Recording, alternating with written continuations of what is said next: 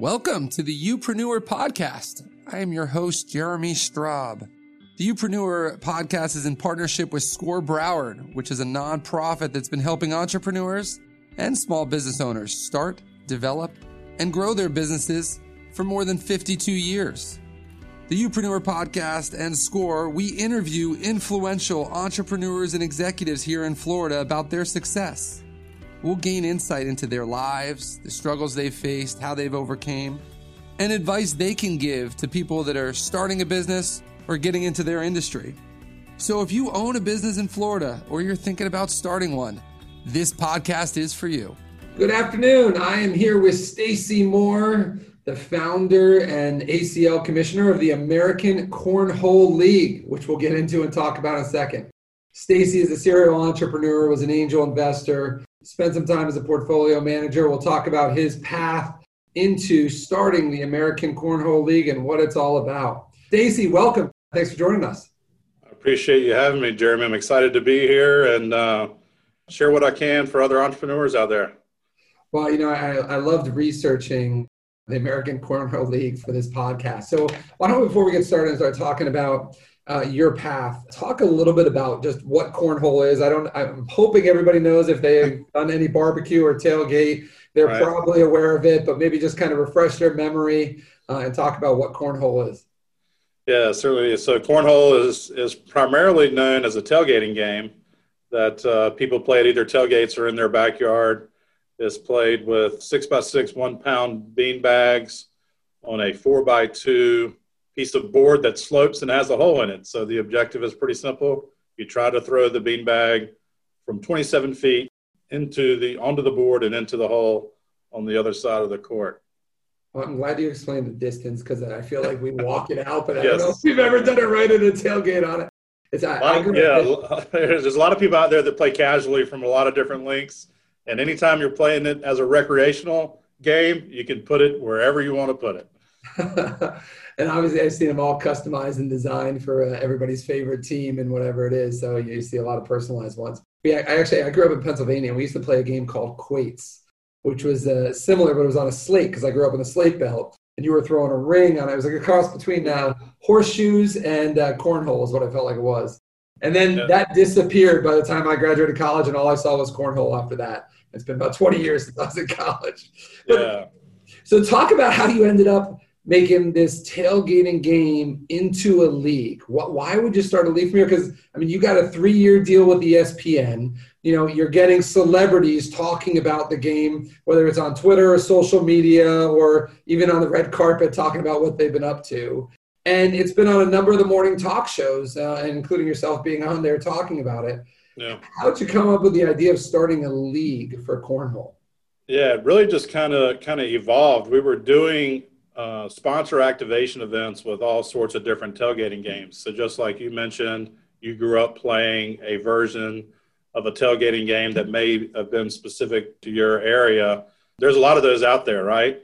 And there's a lot of other tailgating games out there like ladder golf and washers and and uh, different sorts of things. And so you know, we started a company called Inside Tailgating as a content brand to cover the tailgating lifestyle, and tailgating games was a part of that. And one of the things that happened was I just saw people playing cornhole more passionately and intensely than other tailgating games. And so I started watching it closer and closer. I was talking to the players, trying to figure out why they took this particular tailgating game more seriously than others. And the more I watched it, the more I talked with people, I got to understand that, hey, there's some real strategy to this. There's some evolution that can go on with the equipment on the equipment side of things, and it's entertaining to watch. And so I felt like that uh, there was an opportunity to evolve it from a tailgating game into a sport after basically just listening and watching and talking to people for a couple of years. And so uh, you know, once I made that decision, we decided to formally uh, start the American Cornhole League on the mission to, to make cornhole a professional sport and then to make it an international sport. I, I love how your research and development was just going to tailgates, hanging out with people, asking what's going on. I mean, that that will make all entrepreneurs jealous, right? I mean, that is the best kind of R and D you can do is just hang out at tailgates. exactly what I was thinking about when you were saying it. so how is this? How to turn this into a business? Obviously, you you you know you, before this you were doing some angel investing, which we'll get into uh, in a little bit of your background. But I'm curious as we're we're talking about the ACL because most people might not know the business behind leagues. They understand it in an NFL or they understand like uh, Major League Baseball and that, but you know, you're starting out a small league. You got an ESPN uh, deal. You know, I'm sure there's some type of sponsorships now. But can you just talk a little bit behind what the business is of a sports league or even a, like a league like this that's just starting out? Yeah. So you know, most niche sports out there that are developing a league, right? Their primary revenue is going to come from memberships and events, right? So people will typically pay a membership fee to be a part of a league and then they'll pay an event fee to go and play in an organized event. So that's where we started. Similar to any other niche sport, you know, we just started putting together events, and so we put together a tour specifically for the Carolinas. We created a point system around that. So one of the unique things that we did with our niche sport was we created a uh, a point system that had some stickiness to it that encouraged people to play in multiple events. So it kind of led from, hey, you can play in your local area, then you can travel and play in a couple of these regional events, and you have a different point tier system for that. And then based on how you do in those events, you can qualify to come play in the championship.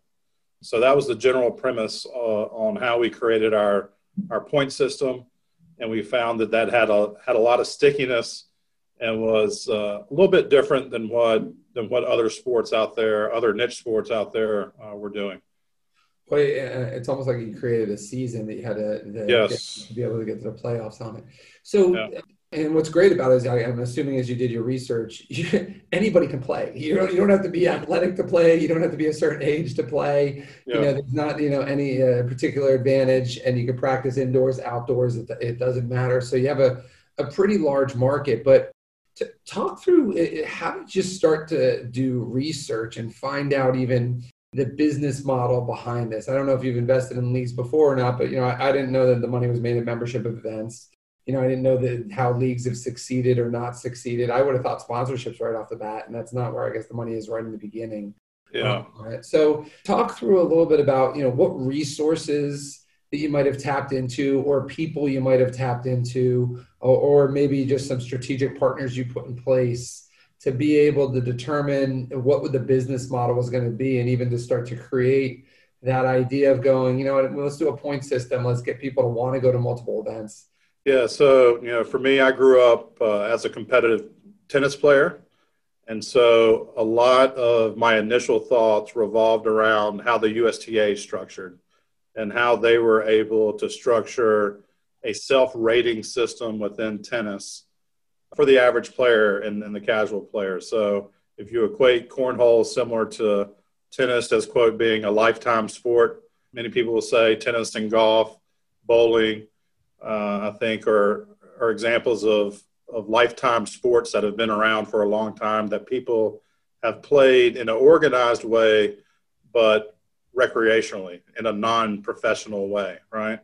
So I looked at a lot of of those businesses out there, and then actually early on in my career, I actually graduated from college in three and a half years to go work for a semi-professional basketball league. That was a startup semi-professional basketball league, uh, which gave me insight into a professional model in sports. I mean, obviously, you can research NBA, NFL, this and that, but a big influence and something that I learned a lot from that I that I apply to what I'm doing here today uh, was my experience in the startup of this semi-professional basketball team that was within a within the startup of an actual league. So we had both the actual Global Basketball Association was a startup league, and we were a startup team within that league.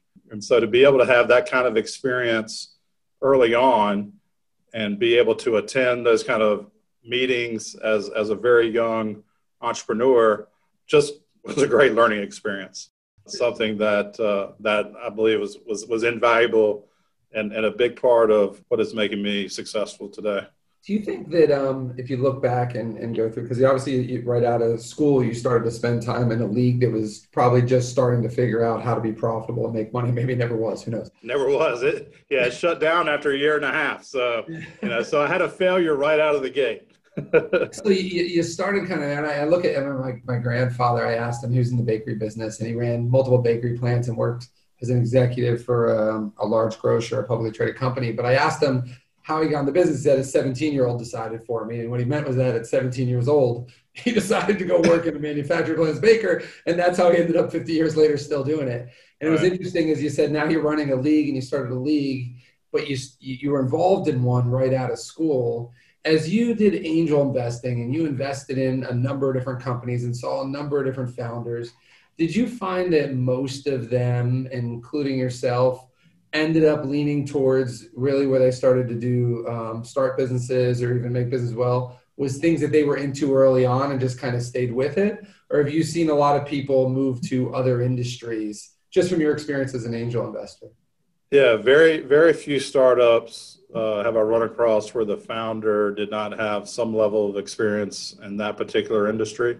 I think every now and then you'll run across you uh, know, just some kind of savant that can be successful in any type of industry. And I think, and, may, and maybe you saw that some in the dot com craze and, and, you know, with startups or, you know, when apps were starting to get big, you know, someone could develop an app for an industry that they didn't have any experience in, but they knew how to build a community or something like that. So, like, if someone knows how to build a community over on the technology side of things or in the technology industry, can that translate to building a cornhole community from a technology perspective?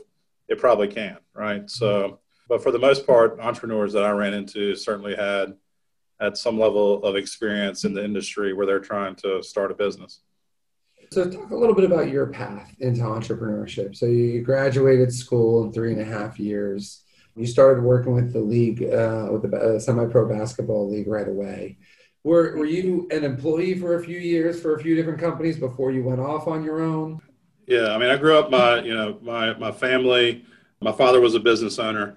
My mother started up some small businesses. So while my parents were divorced, I, I did come from a family that owned and operated businesses. So that's what I kind of grew up with. Yep. And so I worked for my dad uh, in the summers when I was when I was in high school and, and college uh, did some odd and end things for for my mom. She was an interior decorator, had a retail store uh, at one point in time, and so you know, I got those kind of experiences from a manufacturing company to an interior design company to just a lot of different things. So I was able to get exposure to to a lot of stuff.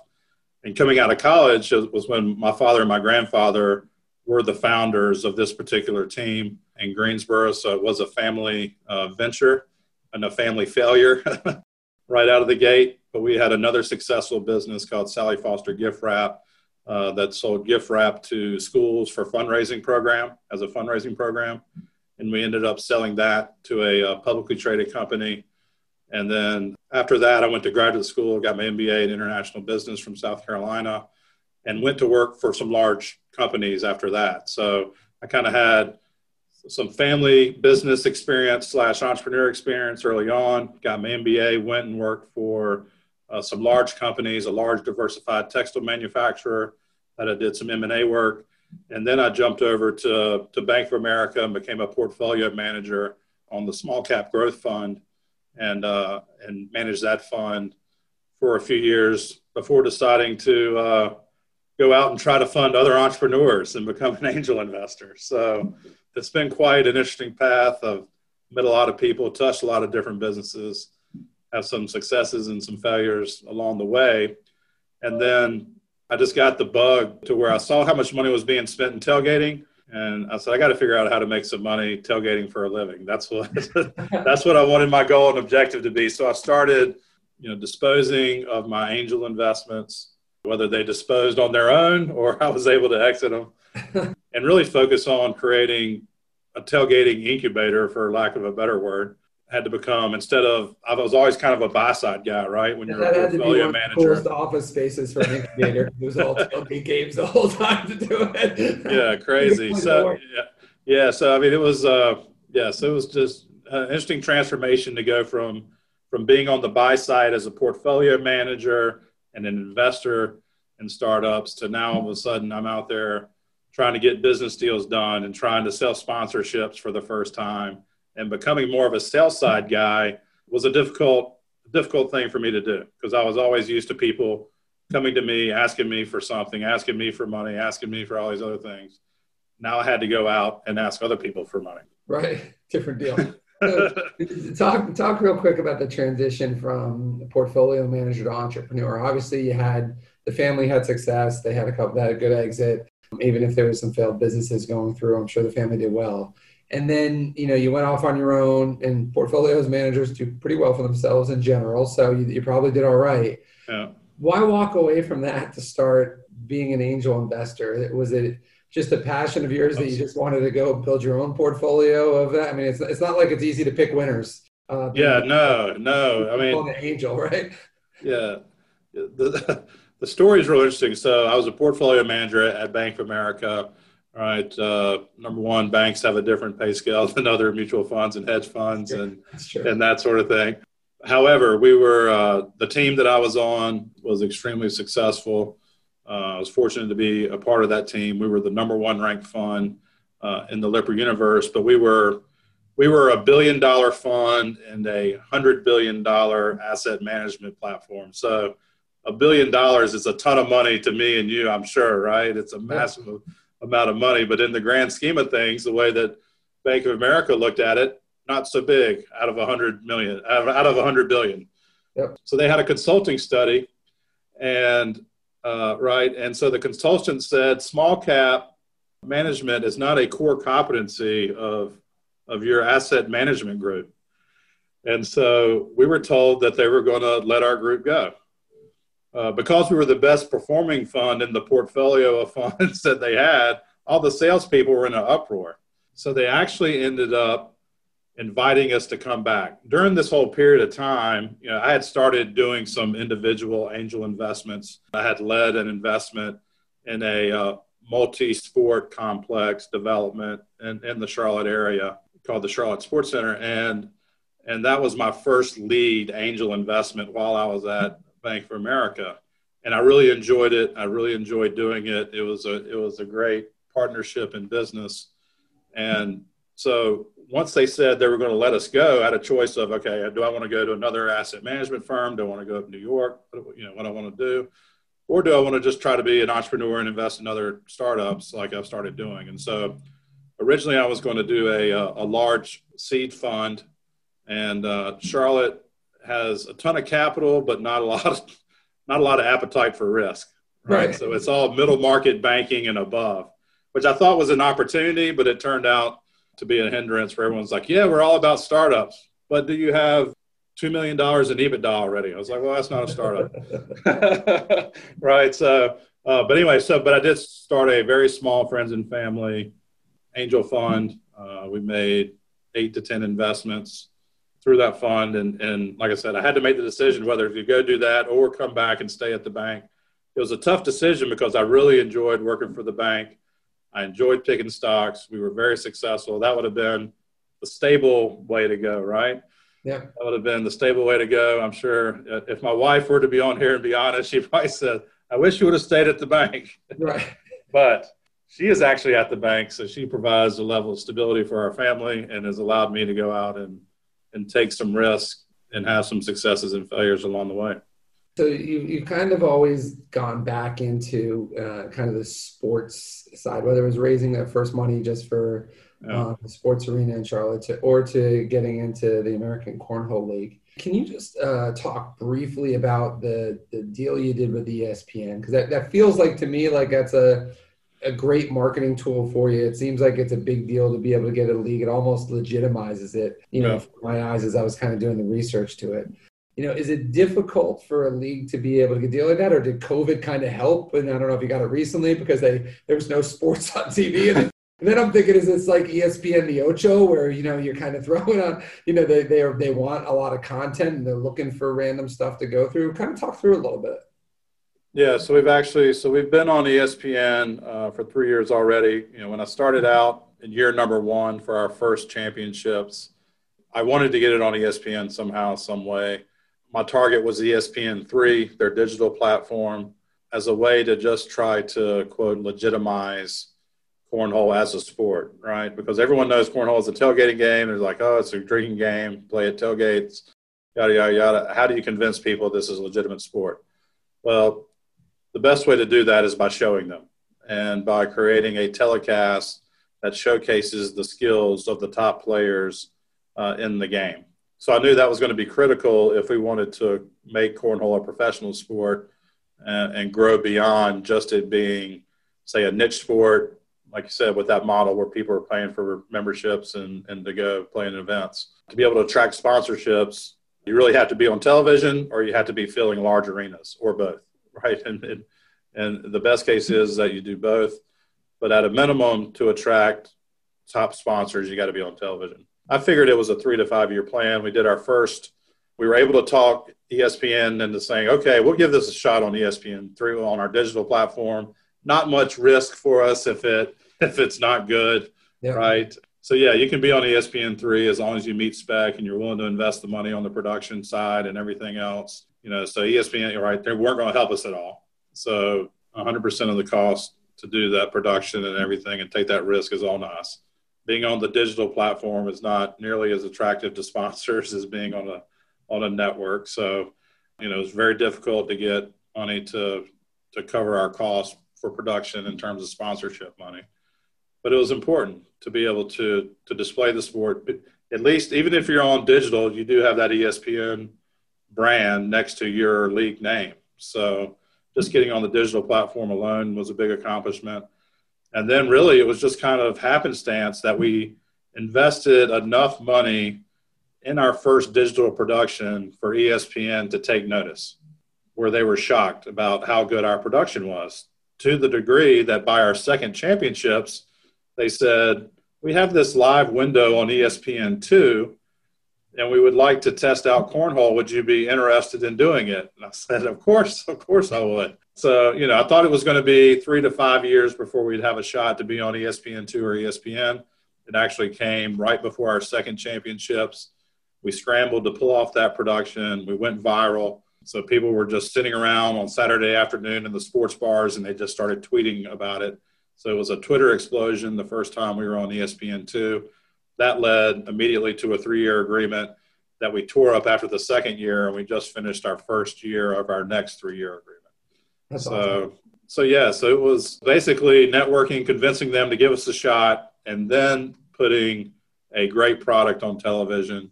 So we had to have both of those. You know, first we had to have a shot, then we had to put our best foot forward when we had that shot.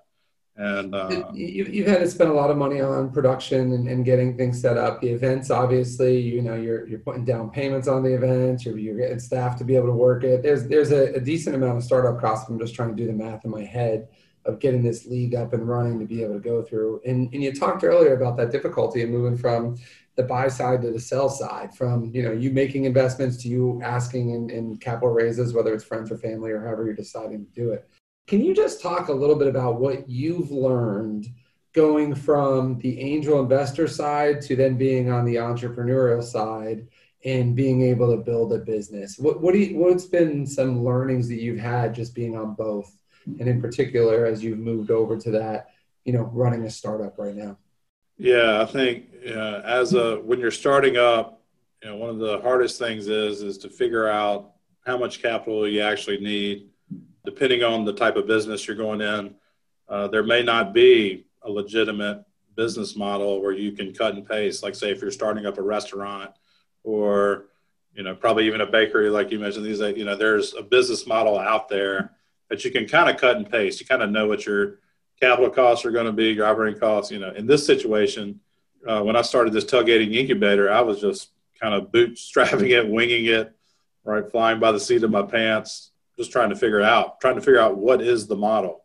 And so, you know, it's difficult to to raise money if you want to go out and do a formal fundraising round because I've been on both sides, right? I mean, I've invested in plenty of business plans that look great on paper, right? They never turn out the way they look on paper. Yeah. Right. You just know that. And so personally, I don't put a whole lot of of attention or, or thought or, or reliability on on the valuation model. It's really more the thought process that you go through when you create your financial model and your business plan in terms of how you're thinking about attacking the business. And you're always going to have speed bumps. So, you know, as I look at other entrepreneurs and myself, I think one of my best attributes is being able to quickly make those adjustments, being able to realize when I'm going down the wrong path with someone or something, the quicker I can make an adjustment, the better off I'm going to be. And so, you know, those are the kind of things that are that's difficult to put in a model. yeah. You can't put that in a model. And so, if you're out there looking for outside investors, because anytime you take outside money, you're going to give up some level of control. Now you've got to report and be responsible to someone else. And so you have to make sure that that for your particular business that that you have a partner or an investor that is going to give you that flexibility to, to make failures if you don't have that business model fully figured out. I think the best way to go about it is just be upfront about it. You know, just be upfront and you say, like, I think this is the path we're going to go down, but I want you to know that if I see if something happen or we have a speed bump, we're going to pivot quickly. And, and I want you to be comfortable with that. So, it's, it's, a hard balance to be able to figure that out, right? How, how much do you want to put at risk of your own capital and an idea? Yeah. versus taking on other capital where maybe it reduces your financial risk, but then you lose control or you have somebody that gains a lot of influence over your business where you don't, you might not want that influence to be able to do that. And I think it's good advice as you say through it is, is being very clear that you might not have all the answers and um, that the pivot and the fact that you're going to pivot quickly if you don't see it going in the right way is an important conversation to have. Yeah. And you get a really good sense of not just going and chasing money, but finding a good strategic partner that's going to actually either add value and you're going to work well with instead of just trying to to get money too. Yeah, and so and I would say you know revenue cures your ability or cures your need to seek outside funding. If you can generate revenue somehow from sponsors, then you have some flexibility. And, and we've been fortunate to be able to once we established our deal with ESPN we were able to, to bring on some great partners, specifically Johnsonville has been a fantastic partner for us that has given us the flexibility to grow, you know, maybe not at the fastest pace we could grow if I went out and raised outside money, but we've been able to survive and grow and improve over the last several years because of our partnership with Johnsonville and it's allowed me to to now kind of pick and choose if or who I want to be our partners for the long run. You're talking about Johnsonville sausage, right? Yes. Right. Yeah. Johnsonville sausage, the brats. Yeah. Do you think about sports leagues, right? And I think people, most, a lot of people think of a success story like a Dana White story, right? Where, you know, he mm-hmm. came in and the UFC wasn't doing well and he's completely turned it around to a multi billion dollar industry.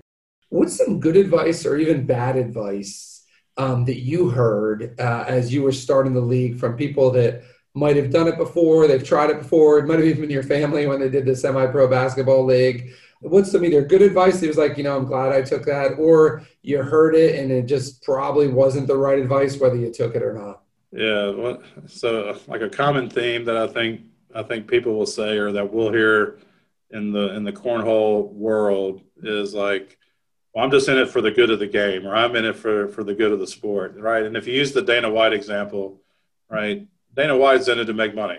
We're building cornhole as a professional sport to make money.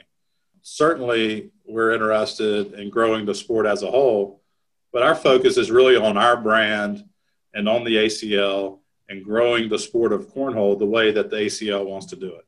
Right? That's what Dana White did with the UFC. That's that's a great example for me in terms of the path that I want us to be on. That doesn't mean that we're going to try to hammer other people. We think, you know, there's startups happening in the cornhole world left and right, other competitors trying to come after us, right? And, you know, it's a free market. We welcome competition. That doesn't mean that we should go out and invest and support and market our competitors. So, you know, the people that give me that advice that say we need to be, in quote, for the good of the sport, and help out all these other startups that are trying to compete with us. That's that falls on deaf ears right now. Sounds like bad business. yes, that's bad business. I would not recommend, even for the ones coming to compete against me. I wouldn't recommend that for you. You know, I think that there's there's plenty of opportunities in the cornhole world, just like in the MMA world. There's other leagues and organizations out there outside of the UFC that are successful. and I think the same will be true for our sport. You know, so so from our sport specifically, that's it. And then, you know, really some of the best advice or really the best phrase that still sticks with me today is from my dad uh, when he said, uh, you know, people jump funny when it comes to money. And uh, so I always, I always remember that. That's kind of the lesson that, uh, you know, as people are asking me for this and that or saying I should do this and that, you know, I like looking and seeing, you know, how, how funny they're jumping, so to speak. It's, a, it's, a, funny way to phrase it. yeah, yeah. So I mean, that's that was a great. That's some great words of wisdom from my dad. So uh, the last two questions for you. Give me an example of uh, maybe what you would consider your favorite failure, and maybe that's with the uh, American Cornhole League as you've been building it, and a failure you had, or maybe it was, you know, during any part of your career as you moved to uh, starting multiple businesses, including this one. But yes. uh, favorite failure for you? When I was an angel investor, I, I, invested in this concept called Shy Genius. I thought it was a great brand name. Uh, it was basically a, uh, a suggestion box for companies to unleash the creativity of their employees. So, you know, the belief is, you know, some of your best ideas and suggestions can come from people that actually work for you. And I believe that and so they were trying to create a, a, a platform, a software that would basically manage that uh, process for companies. So it was a really cool idea. There was some good angel investors involved in it. You know, they were passing the hat the third time to, to keep it alive. And, uh, you know, two of the three other angel investors didn't want to put in any more money. I couldn't put in the amount of money that was needed that they weren't going to put in and contribute. So it just kind of died on the vine. Uh, which was unfortunate, and it became a failure, and uh, lost 100% of my investment in that one. That's my favorite failure, even though uh, even though I lost money on. it, I love the idea. so, what did you learn from that idea that uh, that uh, it not working out? What were some takeaways you got from that? Just you know how the investor group that you have is important. Timing, timing is important when anytime you're doing startups depending on your level of funding, whether you're bootstrapping or anything else. I mean, you, timing has to be good for you, and you got to have some breaks along the way. No matter how smart you are, no matter how good you are, you know, you still you still need need to have some breaks. Yeah, you know, I, I, think that's that's probably been one of the more interesting things. Is I've invested in other companies and got to spend a lot of time with entrepreneurs. It's uh, as much as the idea could be good, as much as well as that somebody can execute have a strong leadership team. Timing is a big play to it because I've seen it where somebody was too early to market, and five years later, that same concept would have absolutely killed it. Yeah, uh, and it's it's hard to be able to figure out. And then the, the luck part is definitely a piece to it. You know, there's just one connection you had that got you an opportunity that you didn't expect that made it go viral or something yeah. like. That. There's there's definitely a piece. That doesn't mean that that entrepreneur won't be successful at that point it just might mean that one concept or that one try might not be there. But there's definitely a piece of of timing and luck that goes into uh, it. Now the way around it is you just keep working your tail off and you keep trying opportunities, and sooner or later one hits and you end up with a three-year deal with ESPN. so, uh, right. uh, so let's talk about uh, then. You know, as you look at that career path, you tell us about your favorite failure. What's your most memorable day in your career, no matter if it's recent, past, or anything like that that was impactful for you? Yeah, I mean there there's so many of them, but I mean really specific to cornhole, it was that first ESPN linear broadcast that we had on, on ESPN two at our second championships. It was incredibly emotional for me. The production company came out of the trailer about about halfway through the show and he was kind of laughing. He's like, "Do you have any idea what's going on right now?" And I was like, "No, I'm just trying to make sure that that our cornhole players show up on the broadcast court when they're supposed to." Because you know it's like handhold. You know, no one's ever been a part of a professional broadcast before in our sport. No one knows the fact that you have to be on time, right? We're not cameras don't wait for anyone. You know, the network's not waiting for anyone. If you're not on the court on time, we're going to have to forfeit you, right? So I'm just I'm just trying to like herd cats during this uh, first broadcast, and the uh, executive producer comes out and he's like, Twitter is going viral. It's blowing up. He's like, the people on the other side up in Bristol at ESPN are laughing their asses off, enjoying this thing so much. And it was just like, I was like, wow. I was like, that is really cool to hear. And just, you know, after we got through it, after he came back out, and it was like, man, that was amazing. It was just, you know, it was just a big emotional rush for me to, to just have accomplished that and, and been through it. And I knew that that was going to be a milestone event for us, right? I mean, I could feel how important that moment for was for us. I had no idea what that was going to translate to in the future, but I know it was going to give us a lot of opportunities. That's awesome. That's I, I can't imagine when it started to go viral. It was uh, absolutely not what you're expecting. Yeah, you kind of expect it to be a long run, trying to get everybody into it. Yeah. Yeah, see the excitement go through, which tells you you were onto something that first day. You were walking around the tailgates. Yeah. More excited about this game and more into this game uh, yeah. The other tailgates too. So clearly, your R and D wasn't just fun; it was also did did something well, and you figured it out. Hey, Stacy, congratulations on the success of the league. Congratulations on the growth that you're having. Uh, I appreciate you taking the time through uh, talking to us today and giving us some uh, insight into uh, your business, but uh, also some of the successes and learnings that we could take away for our businesses too. We appreciate it. Thank you, Jeremy. Glad to come back anytime. It was a blast. All right, Stacy. Talk to you soon. Have a great day. I appreciate you listening to the UPreneur podcast. Please make sure to rate subscribe, and also share the podcast for people you think might find it interesting. Along with that, if you're an entrepreneur or thinking about becoming a business owner, a great resource to take a look at is our partners at SCORE, where you see retired executives being able to help mentor new budding entrepreneurs. You can find them at score.org, or in particular, we're in a partnership with Broward SCORE if you're in South Florida.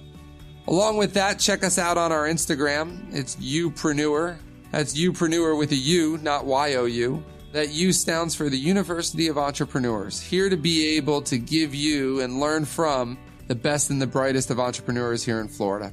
I appreciate you listening. Have a great day.